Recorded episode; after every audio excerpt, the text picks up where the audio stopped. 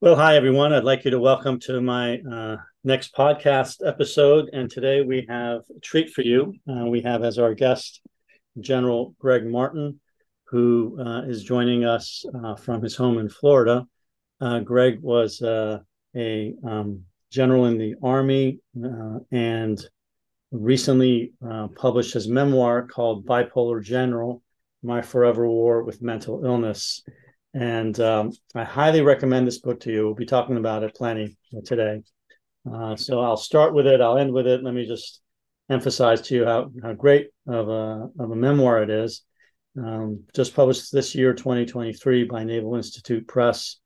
And um, it's very readable, about 200 pages, tells his life story, tells his story of how he was diagnosed with bipolar illness, uh, suffered from it, benefited from it, got treated for it, is doing well for it, and has come out on the other side in a way to um, explain his experience to people, um, not just people in general, but also especially people in the military, um, to kind of take into account his experiences as we're as we try to figure out how we should diagnose and treat this condition in general, and more specifically in the military setting. So, Gregg, General Martin, it's, it's an honor to have you with us today. Thank you, uh, Professor. I really appreciate it. It's really an honor to be on. So, thank you. Thanks. I'll call you Gregg. You call me Nassir, and we'll we'll go we'll go from there. Uh, that sounds good. Why don't we start for our audience who uh, may not know about your book or your background, just to start with giving them initially just a little brief biographical background about who you are uh, your life sketch, and then we'll get into your experiences specifically that you describe in Bipolar General. Sure. Uh, so, Gregg Martin, uh, born in Brockton, Massachusetts, just down the road. And then I grew up in Holbrook, uh, about 15 miles south of uh, Boston. Uh, was was really kind of an all-star athlete, honor roll student, and a leader all through high school. And then I went to the University of Maine for one year, which was good. It gave me a you know exposure to college level academics, and then was accepted and went to West Point, the U.S. Military Academy, uh, part of the Army, and uh, graduated there after a really successful few years. Went to Army Ranger School at Fort Benning, Georgia, and then on as a lieutenant over to Germany uh, during the Cold War. So stationed in Darmstadt, Germany, and we had a great Cold War mission uh, where we were on the West German side and the Soviet Warsaw Pact armies were on the other side of the border. And we did, my units did all the standard combat engineer tasks, building obstacles, um, building fighting positions for, uh, you know, U.S. tanks, infantry, artillery. Um, so it was an exciting time, and I got to travel all around Europe uh, had a lot of fun while we worked hard doing army things. Met my wife Maggie Ryan over in Germany when I was a lieutenant. Uh, we got married.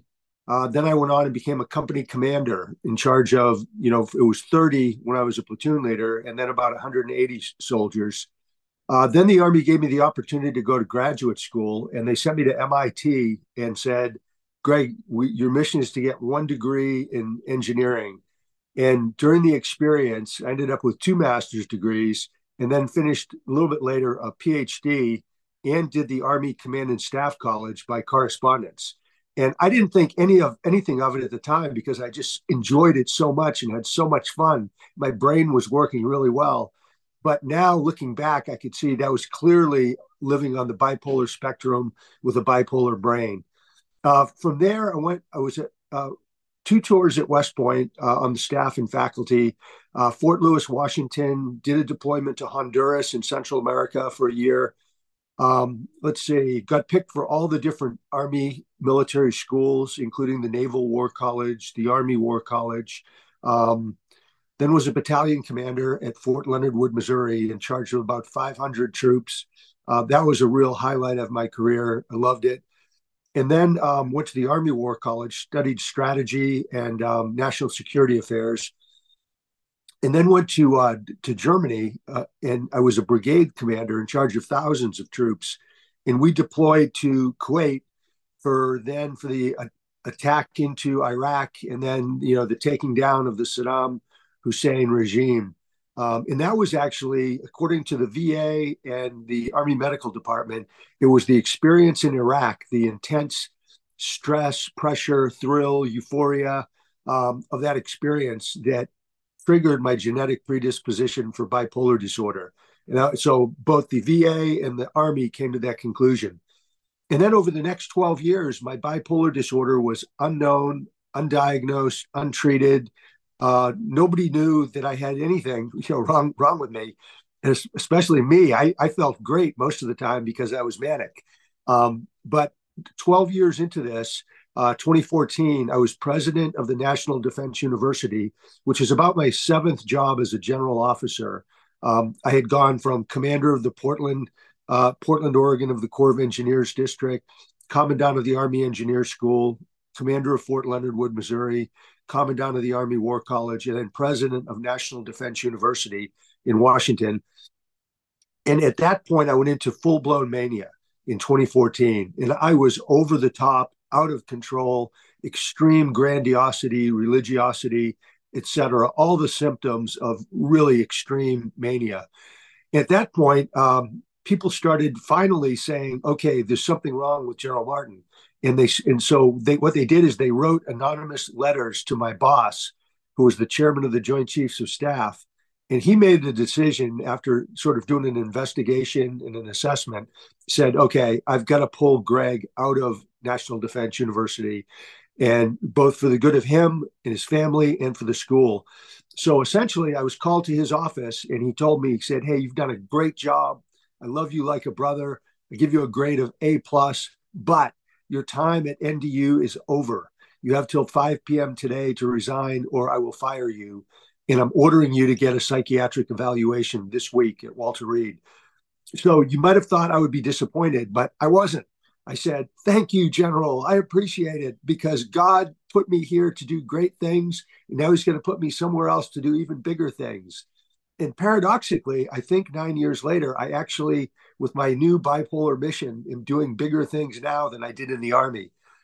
But from there, I um, I spiraled into really severe depression. Was finally diagnosed properly. I went to the doctor and said, "Hey, I'm really, really sick." because uh, the depression was just crippling and demoralizing. And so at that point, four months after I was fired, uh, I was basically diagnosed as bipolar disorder type 1 with psychosis. And from there, I went from bad to worse and went into what I call two years of bipolar hell uh, just hopeless, crippling depression, terrifying psychosis. That went on for a couple of years. Uh, meantime, I was hospitalized at the VA in White River Junction, Vermont. And I give them great credit. I think they did a good job. The hospitalization was good for me. They identified that I had passive suicidal ideations, which they were very concerned about and then ultimately they prescribed lithium and with within i'd say three or four days my symptoms vanished. They just went away.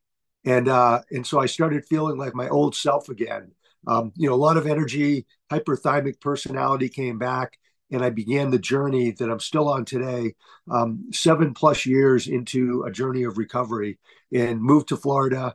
And so uh, i learned a lot wrote a book and here i am Excellent, excellent. Thank you, Gregg, for the brief summary. That gives a background. Um, let me um, let me highlight for, for the audience. How old were you uh, when when you went to Iraq as the brigade commander, uh, and what, what, year was that again?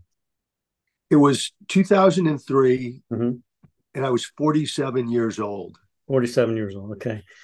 And how long were you were you there in Iraq? A year. Okay.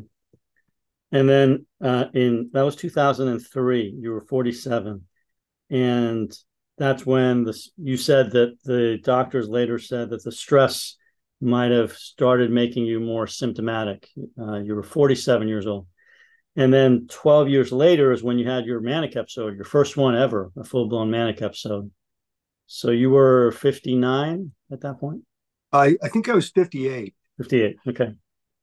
So the audience uh, who's listening to us, those of, of, the audience who are clinicians will know, and I'm sure you heard a lot, the question mark, because the onset of mania, the age of onset on average is 19. Most people start having it in their late teens, early 20s, mid 20s.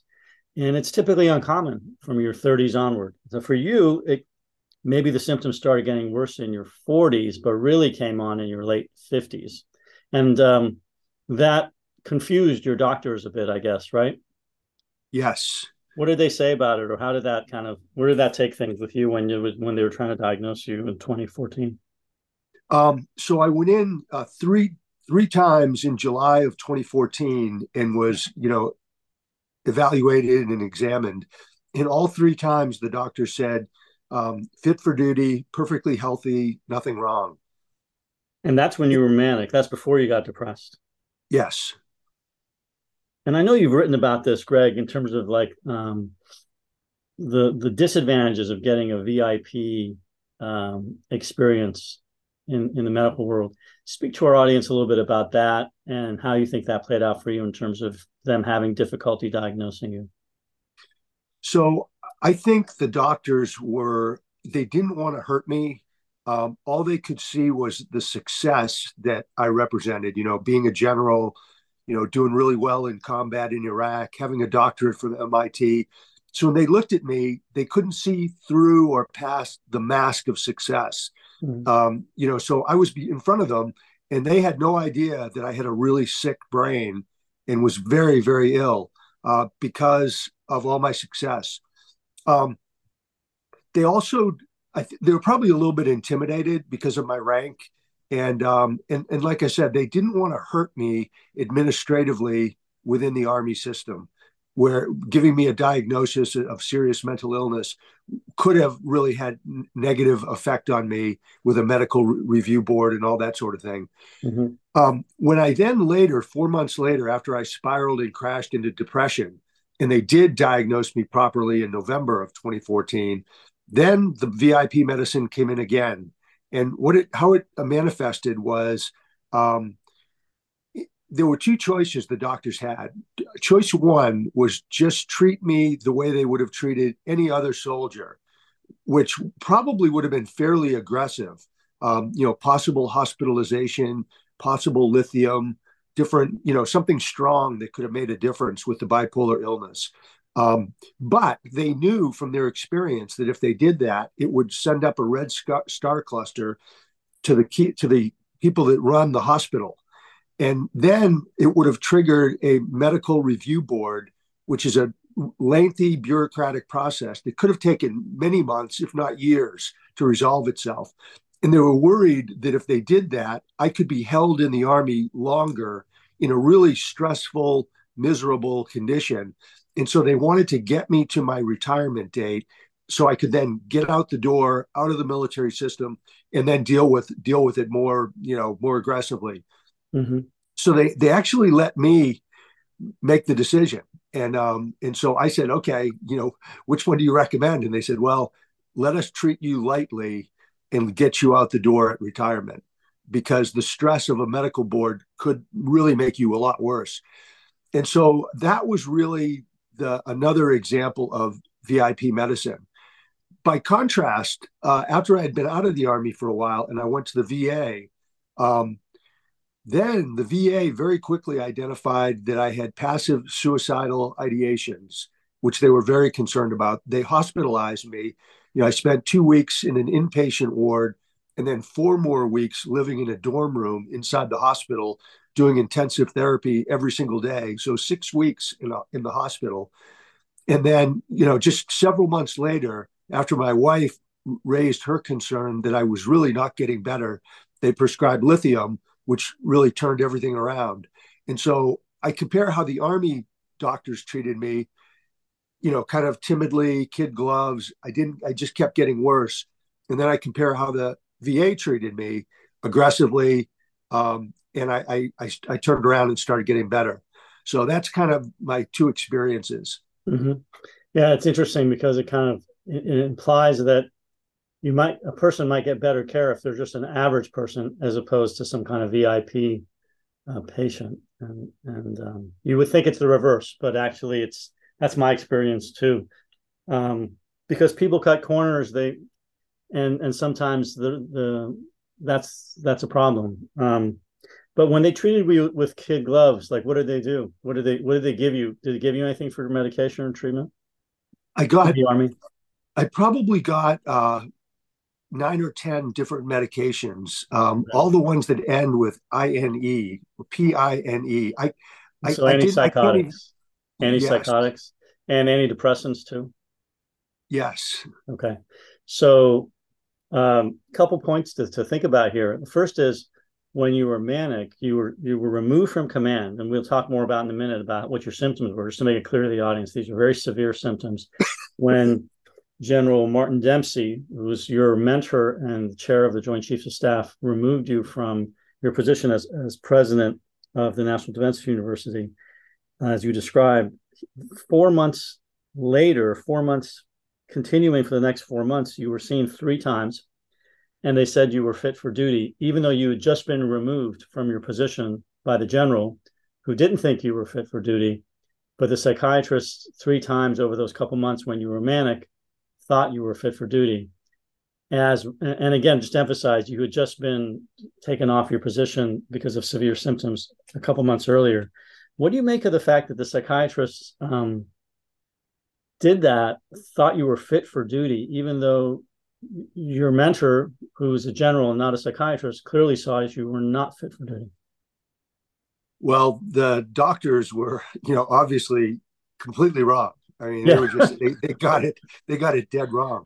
Well, what it what it made me think about as I wrote the book and as I've learned more about psychiatry and and my condition is they didn't do much research or investigation because I I I can't um, imagine that they saw this, the same reports, the anonymous reports about how out of control I was.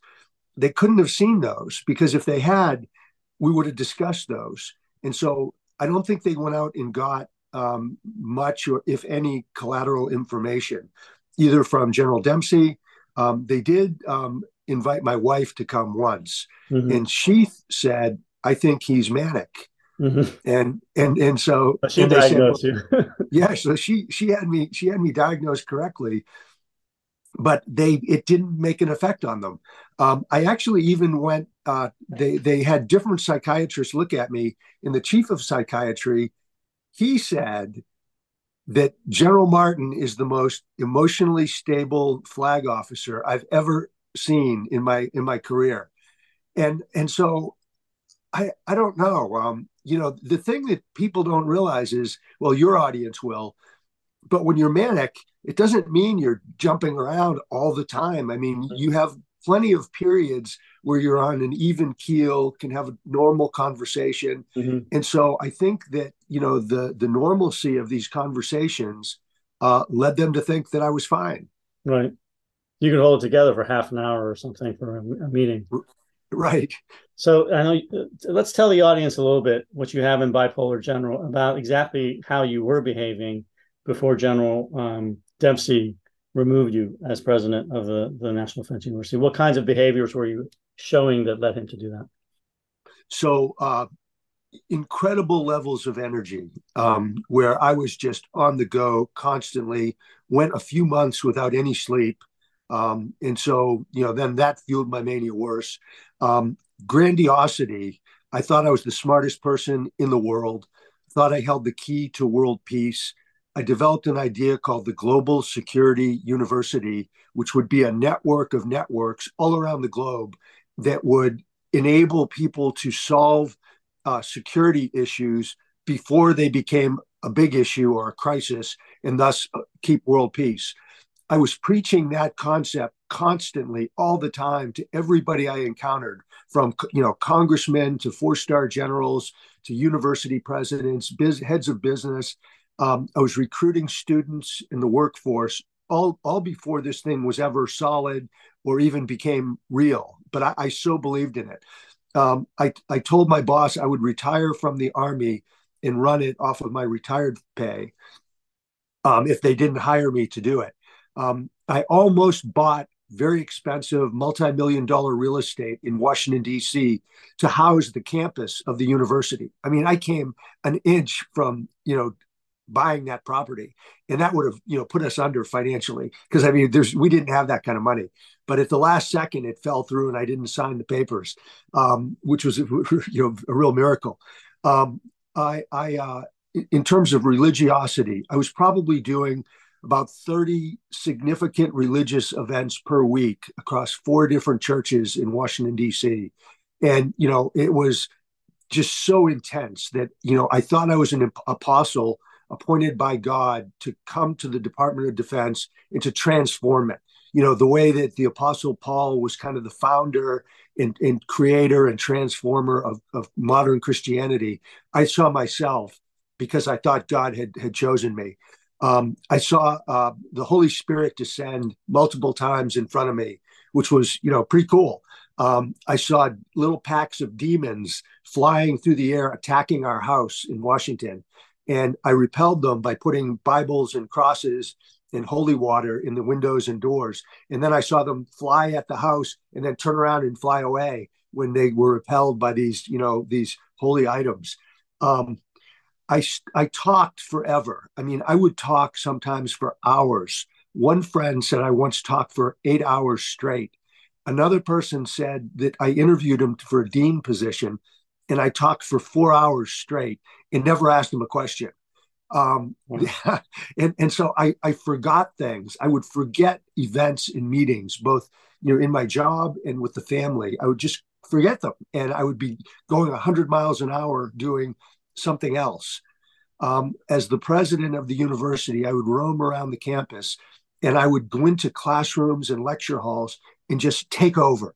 I, I would just you know get up on the stage or in front of the class and invariably i would be talking about global security university you know preaching it inviting them to join to apply to be a student to teach on the faculty um, let's see what what else did i have uh, ideas constantly new ideas continuously so we would barely have time to you know get one idea you know get, get a grip on it and start moving out on it and i'd have you know five more ideas that would come into my mind um, I would go when I couldn't sleep at night. Um, I would go on my BlackBerry or computer and I would send hundreds of email messages, you know, for hours at night. And I would CC dozens upon dozens of people, most of whom had nothing to do with the university. I mean, they had nothing to do with it, but I would I would CC them, and, and I had this huge list of people that I would put on all the notes because I was trying to build this network of networks um, in my mind including everybody so they knew what I was thinking was a really key part of, of doing the Global Security University. Um, but I would send these emails, and then when I would finish, I still couldn't sleep. So I would go outside and I would power walk around Washington, or I'd go to the gym, the 24 hour gym, and lift weights. Or I would get on my bicycle and ride as fast as I could all around Washington, D.C. And my favorite part was I'd go up to the top of Capitol Hill where the, the Congress is. And I'd speed down the, the hill as fast as I could. And I would hallucinate that I would lift up and be flying through the air over Washington. And I, I was on my bike, but I could look down and see myself pedaling on the ground. And so hmm. that was that was kind of a thrill. That was part of the the mania, the hallucinations. Um, oh gosh, I, I could I could go on. Uh, yeah. No, that, that's that, that's a lot, and I and I know you described it in the book. And and then did General Mar- uh, Dempsey hear about it and get complaints, and then decide to to ask you to resign? Yes. Yeah, complaints from people eventually. Right. Okay. And and he was he was very fair to me mm-hmm. because he he treated me. He said, "Hey, I have to get you out of there." and I need to get you out of there for the good of the university as well as for you and your, your marriage. And he gave me the option to resign. He said, Hey, if you have till five o'clock today to resign, or I'll fire you. And if he had fired me, it would have been a totally different situation in, mm-hmm. legally, administratively. I could have lost retirement pay, could have lost rank, but he didn't. He said, Hey, you know, go ahead and resign. And and and that really was the end of it. Um, I didn't get in any any trouble or anything. So how are you interpreting these experiences when you're having it? Did you think of it as um, abnormal in some way, or did you think it was just fine? I thought it was just fine. I thought I, I thought it was God specially lifting me up and giving, you know, boosting and elevating my brain, my thinking, my body. You know, as far as no sleep, I, I just thought, okay, God, you know, God can do anything. I so if he if I don't have to sleep, I can get more work done, which I did. I got all these emails that I would, which were probably counterproductive. But mm-hmm. um, so you know, the flying, it's just okay. God chose me. He's given me the ability to fly. You know, it's a, it's like a miracle. And everything in my mind, it was okay. It's good. You know, God's using me. Mm-hmm. Mm-hmm. And so, as our audience will know so much of it, in psychiatric um, lingo, we use the phrase lack of insight or not having insight into mania. About half the time when people have mania, they don't realize they're manic, which is kind of what you're describing. On the other hand, when they're depressed, they're very aware that they're depressed. They have insight into it. So you were going on manic like this for a while, months and months and months. And um, the doctors thought you were fine, but they didn't really diagnose you until you got depressed. Um, so tell us more about that, the shift into the depression and how they actually diagnosed you at that point. So during my time with bipolar disorder, eh, you know, after Iraq, moving forward, three different times from 2004 to about 2010, I actually went to the doctor and said, Hey, there's something wrong with me. I feel terrible. I have no energy. I'm, I'm depressed. And, and I told them I'm normally really full of energy and enthusiasm and motivation. And three different times over a period of years, they said, You're fine. There's nothing wrong with you. So they couldn't connect the dots with, you know, bipolarity. Mm-hmm. And so after General Dempsey uh, fired me, or well, forced me to retire, um, I then spiraled into depression, really bad depression. It was the worst I had ever had in my life. Uh, but then it got worse afterwards. Um, and so I knew there was something wrong with me in November of 2014. I just felt horrible. I couldn't make a decision, could couldn't decide, you know, what clothes to put on, could hardly get out of bed, completely withdrawn, um, you know, confused, no energy.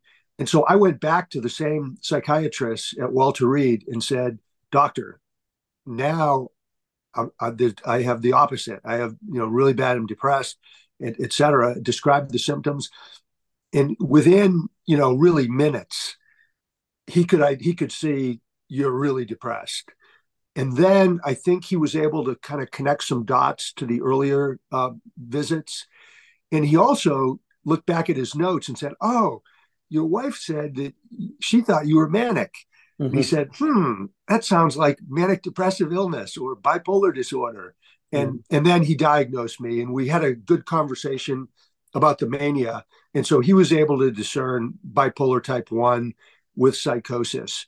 And mm-hmm. so finally, you know, four months later, they were able to collect, connect the dots.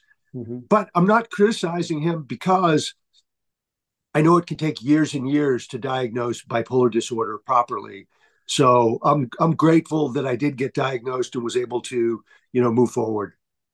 Yeah, well, I mean, if you think about it, if you if you start with 2004, and then your diagnosis eventually in 2014, it took about a decade for you and that's about right. That's the average. It takes about 10 years for the average person to get diagnosed. And usually they see 3.3 psychiatrists before they get correctly diagnosed. And usually they're misdiagnosed as having unipolar depression, not bipolar. Um, in your case, they didn't diagnose anything. But the um, the psychosis that you had, you had some delusions and hallucinations you described when you were manic. You also had some when you were depressed, right? Um, when when you sunk into the depression. Can you describe some of those those symptoms too for the audience? Sure. The um, the ones when I was depressed um, were there were two very distinct ones. Um, one was um, that people were watching me, spying on me, and they wanted to get me fired from NDU and get arrested, put in jail, where I'd be murdered. And I believe that fervently that that's what was happening. And when when I when I got when all those anonymous complaints that got me fired, I said, "Aha, that's proof."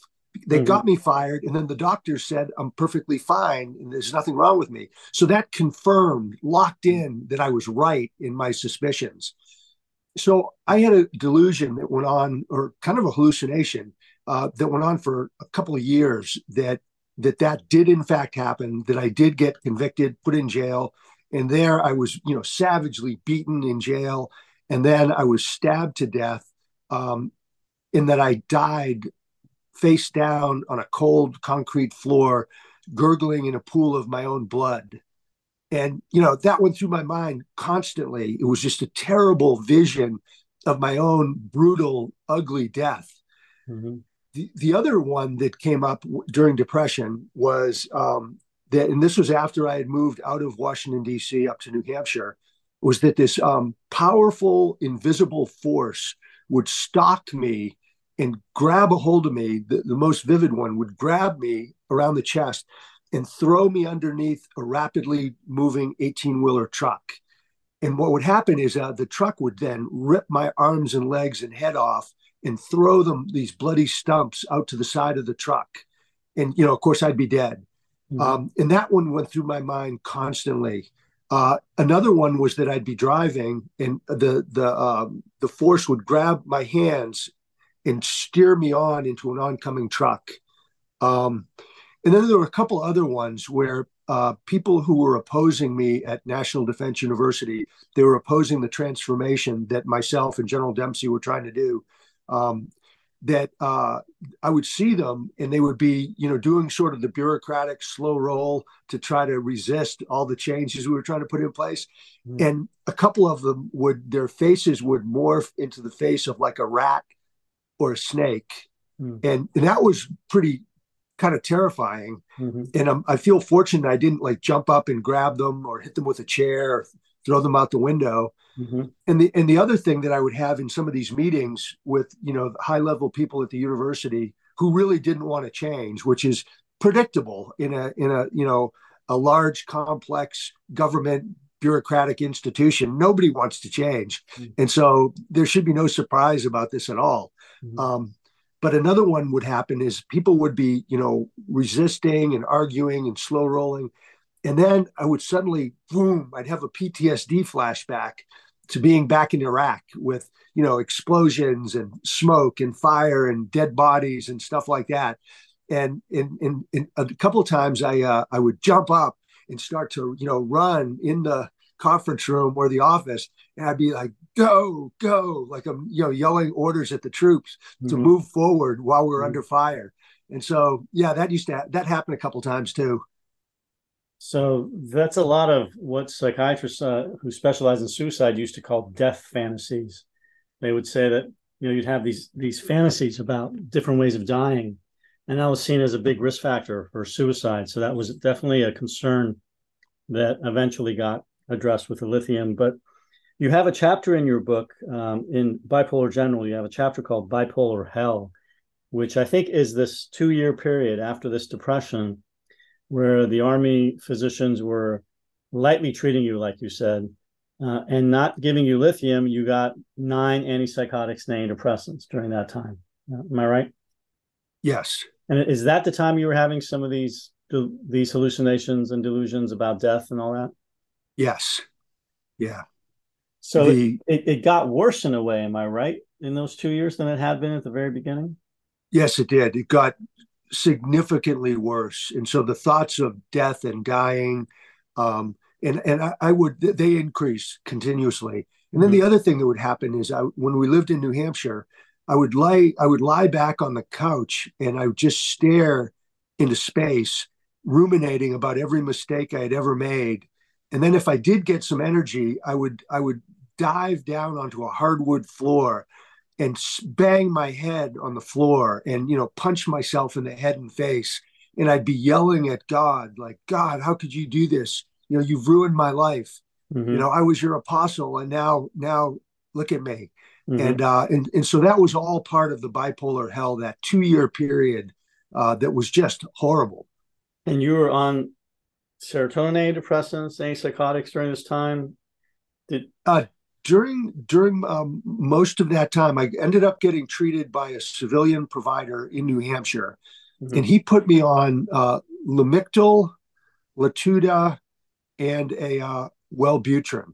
Okay, so an antidepressant, Lamictal, mood stabilizer, and Latuda, an antipsychotic. Okay, and um, so two years, and you know, one might argue that things were worse, possibly because of the medications, at least some of them the antidepressants might worsen um, suicidality in some people.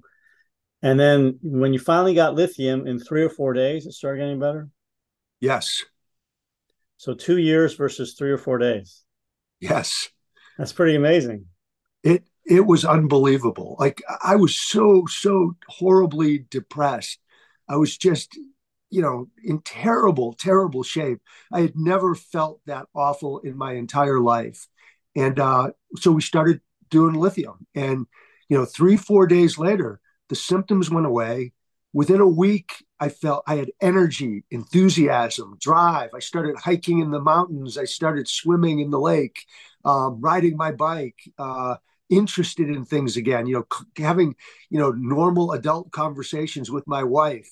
Um, interested in books and movies and all sorts of things. And it was just like a complete transformation, going from death to life. Mm-hmm. So and it's been seven years since then. Yes. So it's stayed like that since then. It's been stable. It's been good. I would say it's it's been stable and climbing, getting better for for most of that in uh, seven years. I've had a couple. Um, uh, I had a PTSD attack that lasted about a day. Uh, I had a uh, uh, or the incident was probably maybe less than an hour, but the aftermath took about a day before I finally calmed down and settled down.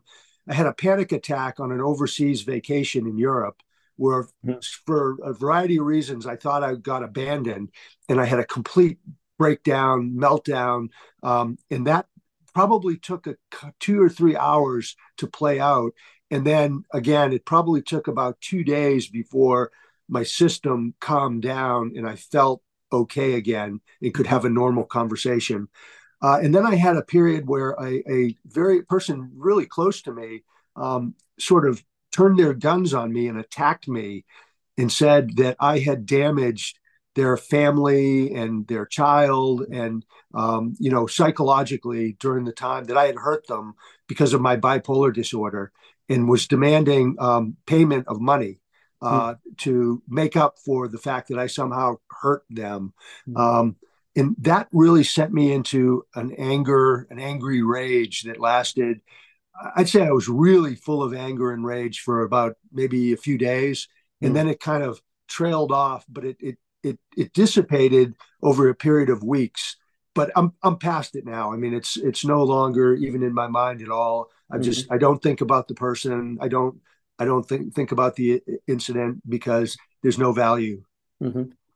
Well, I mean, I think uh, with uh, taking into account some ups and downs that are brief like that, um, our audience might appreciate just me pointing out that um, this is sort of a good example of where lithium is. Um, you might as well call it a cure. People don't like calling it a cure for some reason, but I think it is when you you take it and you stay on it and you're stable for years, compared to years of being horrible with all the other drugs. Um, so I, I, I think there's something special about lithium, and and it's very different than just certainly the antidepressants and antipsychotics, but even in some of the other mood stabilizers like Lamictal, which you took, which did not help you enough, as you described. Um, so that's probably worth pointing out. But I think our audience probably would want to hear more about. They'll be interested in your experience in Iraq uh, as a combat leader, and more specifically, not you know your experience there, but also um, you wrote in Bipolar General a lot about what wasn't diagnosed at the time, but looking back on it, sounds like manic symptoms where you'd be so high energy, where you'd be out all day in combat, and then you'd come home and you'd be exercising late into the night, and then you had Bible study and things like that. So tell the audience more about what you were like in combat in that year in Iraq and um, what your experiences were. Okay. Um, so leading up to Iraq, uh, we were stationed in Germany and we trained relentlessly for, you know, month after month, training, administration, medical preparation, logistics, maintenance of the equipment and so forth, uh, because we knew we were going to be the, you know, the lead element in attacking to Baghdad. And then we deployed to Kuwait and all this stuff that I'm saying, you know, with a few words is incredibly difficult, complicated, time consuming, stressful work. and then when we deployed to Kuwait, um, you know, you're essentially in a combat environment there because you know the Iraqis could hit us with missiles. They did shoot a whole bunch of missiles at us, and we did months of training and preparation in Kuwait for the attack. Um, and during that time, I was high energy, um, nonstop, hardly needed any sleep, um, felt great, could could basically conceptualize and rapidly solve all kinds of complicated problems very quickly. But then when we attacked from Kuwait into Iraq, I literally could feel myself. It was almost as if I lifted up off the ground. I felt like Superman. I felt like this huge weight had been lifted off my shoulders. All that preparation was behind us. And now we were doing the mission that we had trained for and that the country wanted us to do. Um, so I was, I felt you know, fearless. I was all over the battlefield, you know, checking on the troops, checking on all the mission sites, making decisions on resource allocation. Um, and then we would, you know, try to anticipate, okay, what could go wrong? What could the enemy do that we're not planning for? And what steps can we take? Can we shift forces around now that would neutralize a possible counterattack by the by the bad guys? And so every day was constantly like that while we were under fire and you know making life and death decisions, um, it continued.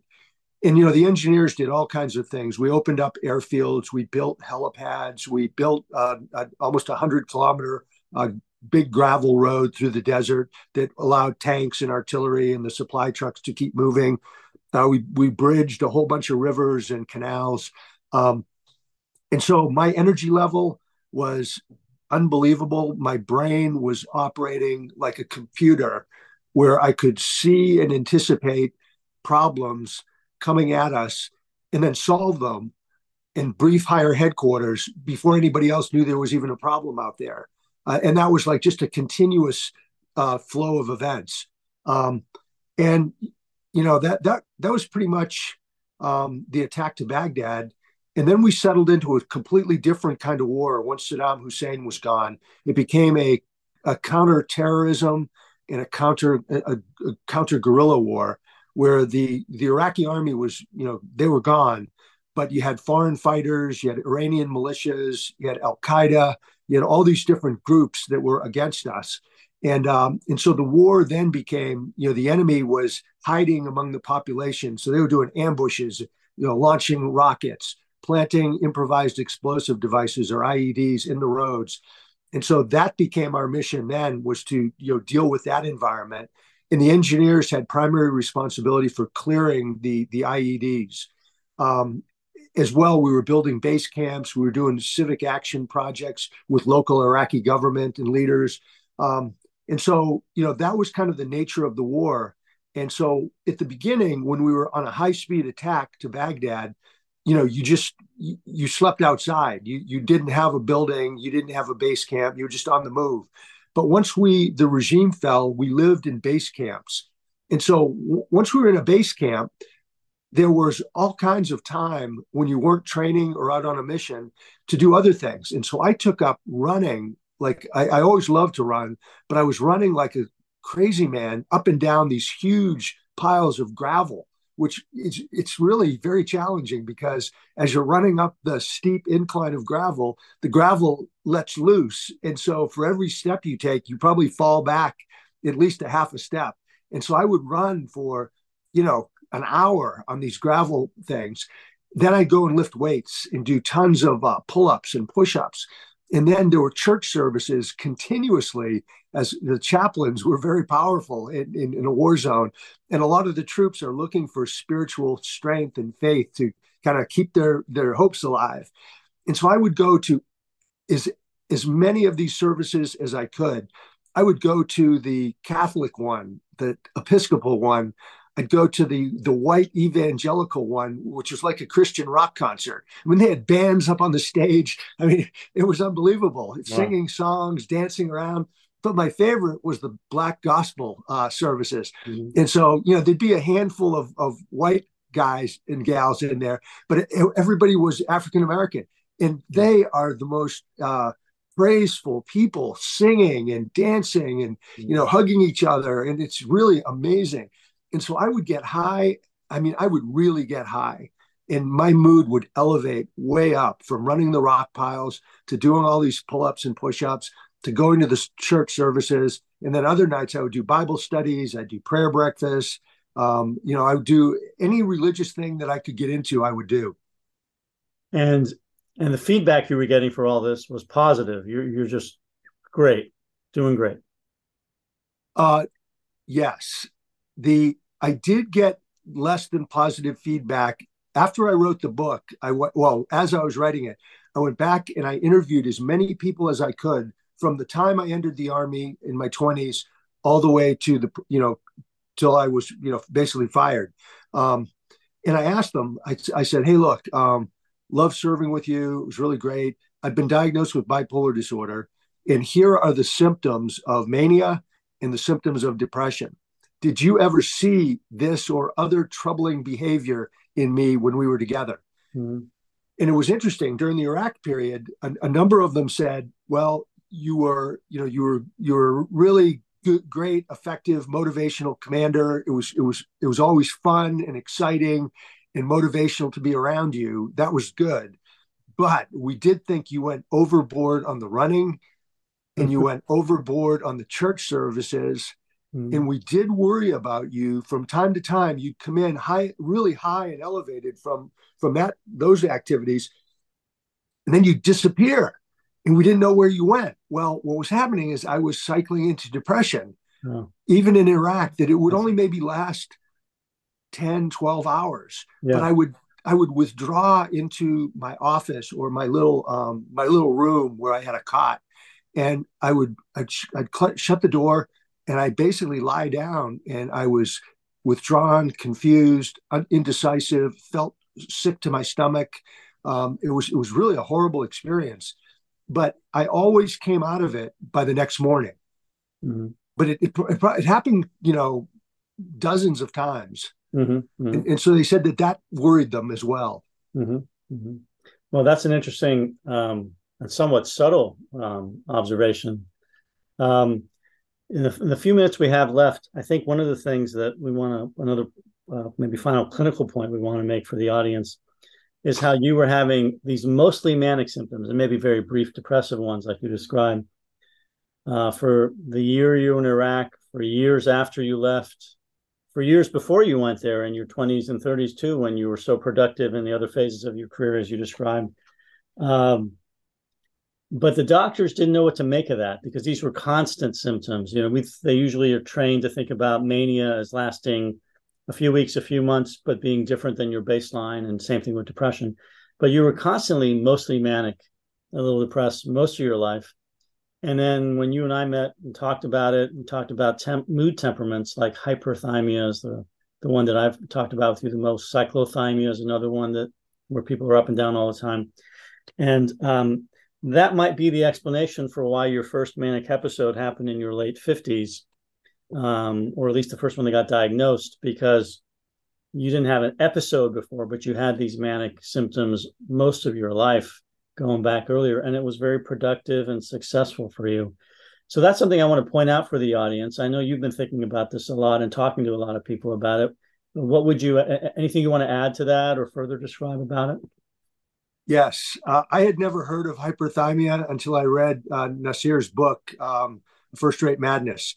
And when I when I read, uh, you know, I read the the the uh, bipolar chapters on Winston Churchill and Ted Turner and William Tecumseh Sherman, and I said, okay, yep, you know, bipolar disorder, I understand that. But then I think it was the next chapter. It was Franklin Roosevelt and John F. Kennedy who were hyperthymic, and I I read it and I said, this is unbelievable. There, that's how I am, or I was for you know decades of my life. And then I did all the the reading and the research I could on hyperthymia, and there's really not all that much out there. Mm-hmm. Um, and then I talked with Nassir, and we we had a, our our first uh, talk about that.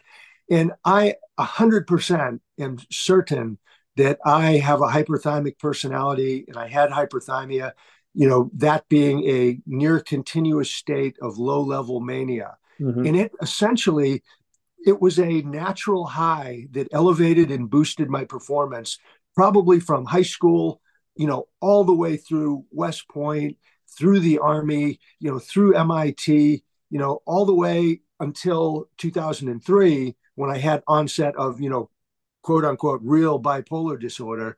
Um, and then I think now, after I started taking lithium, I think I'm back into my old hyperthymic personality in that state again because I have, you know, I have a lot of energy and enthusiasm. I'm extroverted. I'm having fun, um, and and so I no mania, but I'm I'm definitely high. Mm-hmm. And all my friends are like, you know, they think I'm the most energetic person they've ever met, mm-hmm. and you know, fun to be around and all that kind of thing.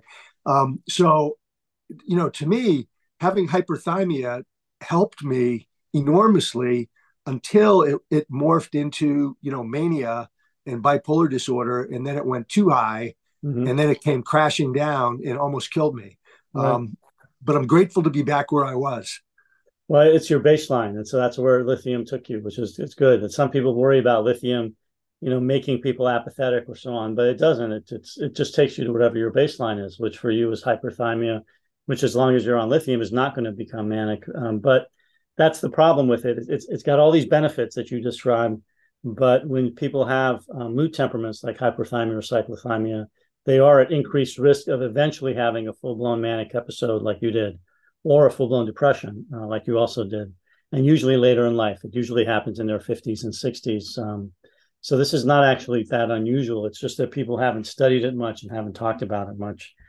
But um, to finish up, then um, you're retired now, and I know you've written and have been speaking to um, different lots of audiences, but especially wanting to reach out to the military audiences. And we know about PTSD in the military. People have paid a lot of attention to that. We know about stigma related to that. There's a lot less stigma in in the culture in general around things like depression and anxiety, but bipolar illness still has a lot of stigma you're retired now you're not active but what would you what do you think uh, have, what have you been thinking about where things should go in the military in terms of how it how it handles psychiatric illness in general? Um, ptsd has obviously been the focus but more specifically bipolar illness and other things. How how should the military think about about it? How would it how should it handle people like you? Or should it have handled people like you uh, and should handle in the future what thoughts have you had about that, or what, what ideas do you have that we might leave the audience with as we think about where how this applies in, in that setting? Well, first off, um, the military, like our society, needs to chip away at the stigma, which is really based on ignorance. And so, how do you how do you do that? I think you start with an educational and training campaign where all of the service members um, and again, the, the, civilian world, same lessons, but all the service members should be trained in at least the basic symptoms of the most common uh, mental illnesses. So, for example, uh, bipolar disorder, it's, it's composed of mania and depression. Well, what does that look like? What are some of the hallmarks of those two conditions? You know, because like for me, I was around thousands of people for years, demonst- you know, exhibiting bipolar disorder behavior but nobody knew what they were looking at because they were completely untrained.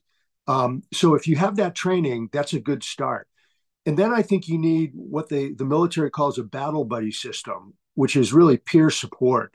And so every single service member should have a, a, a battle buddy that you know that they can talk to each other openly, frankly. They keep an eye on each other for for um, you know to make sure they stay um, healthy and fit and if the if the battle buddy looks at a friend and says, "Hmm, I'm I'm seeing symptoms of bipolar disorder, and here's here's what I'm seeing," they should have be schooled on how to how to have a conversation with the person and say, "Hey, look, I really care about you. I don't want to see you get really sick or in trouble.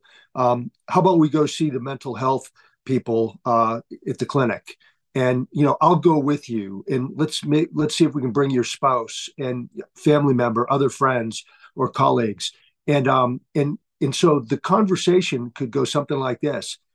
Look um you know I, i'm not a doctor you know but if you do have a mental illness like like bipolar disorder and you don't do anything about it it's probably going to ruin your marriage your family your career probably lead possibly to addiction, maybe homelessness, maybe incarceration and death. So if you don't do anything, that's the path in front of you. But if you do do something and you get in there, first off, they may say you're fine, or you you may have something that's not that serious. Um, but if you do have some kind of a serious mental health condition like bipolar illness, they can they can diagnose you and you can get treatment and you can at the end of the day live a happy healthy purposeful life. And so i think that's some of the training that really needs to happen in all ranks from privates to four star generals.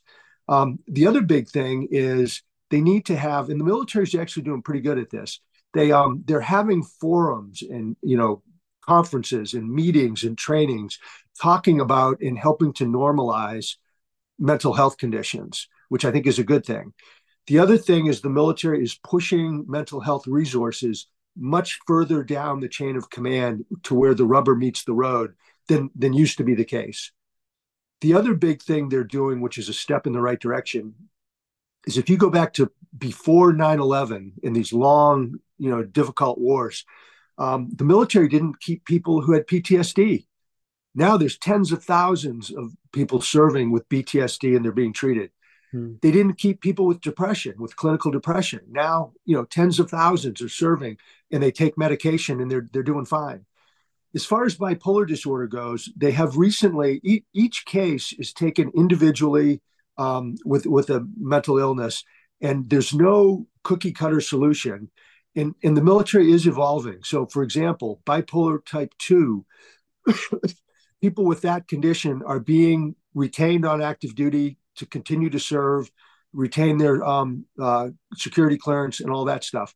Because bipolar disorder two is not seen as that dangerous because they're not going into you know full mania.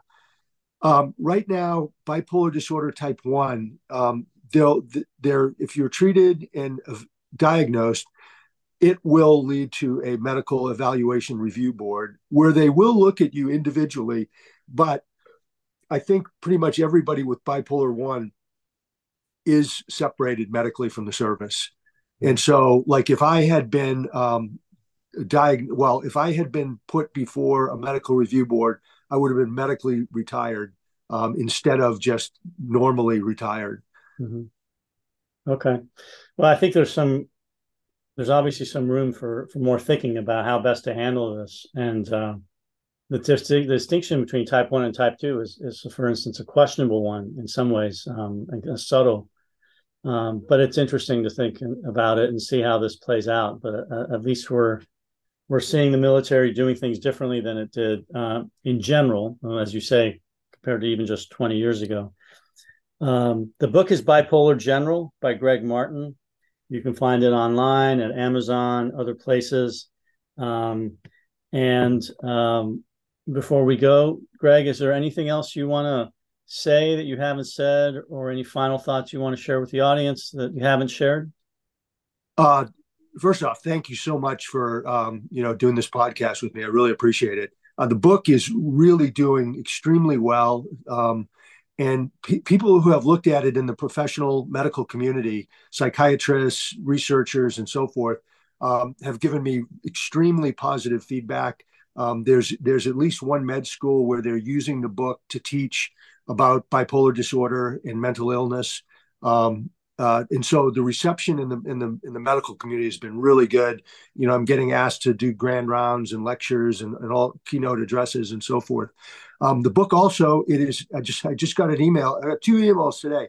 One is uh, they got the final approval to translate the book into Portuguese uh, because there's a lot of interest down in, in uh, Brazil in mm-hmm. in the book in the story. And then the second email I got today was that um, there's interest in China um, there's a publisher in China that wants to uh, translate into Chinese. So you know, it's it's really attracting um, global interest. Yeah, as it should. Bipolar General, and um, as I told you, and I think I sent the quote.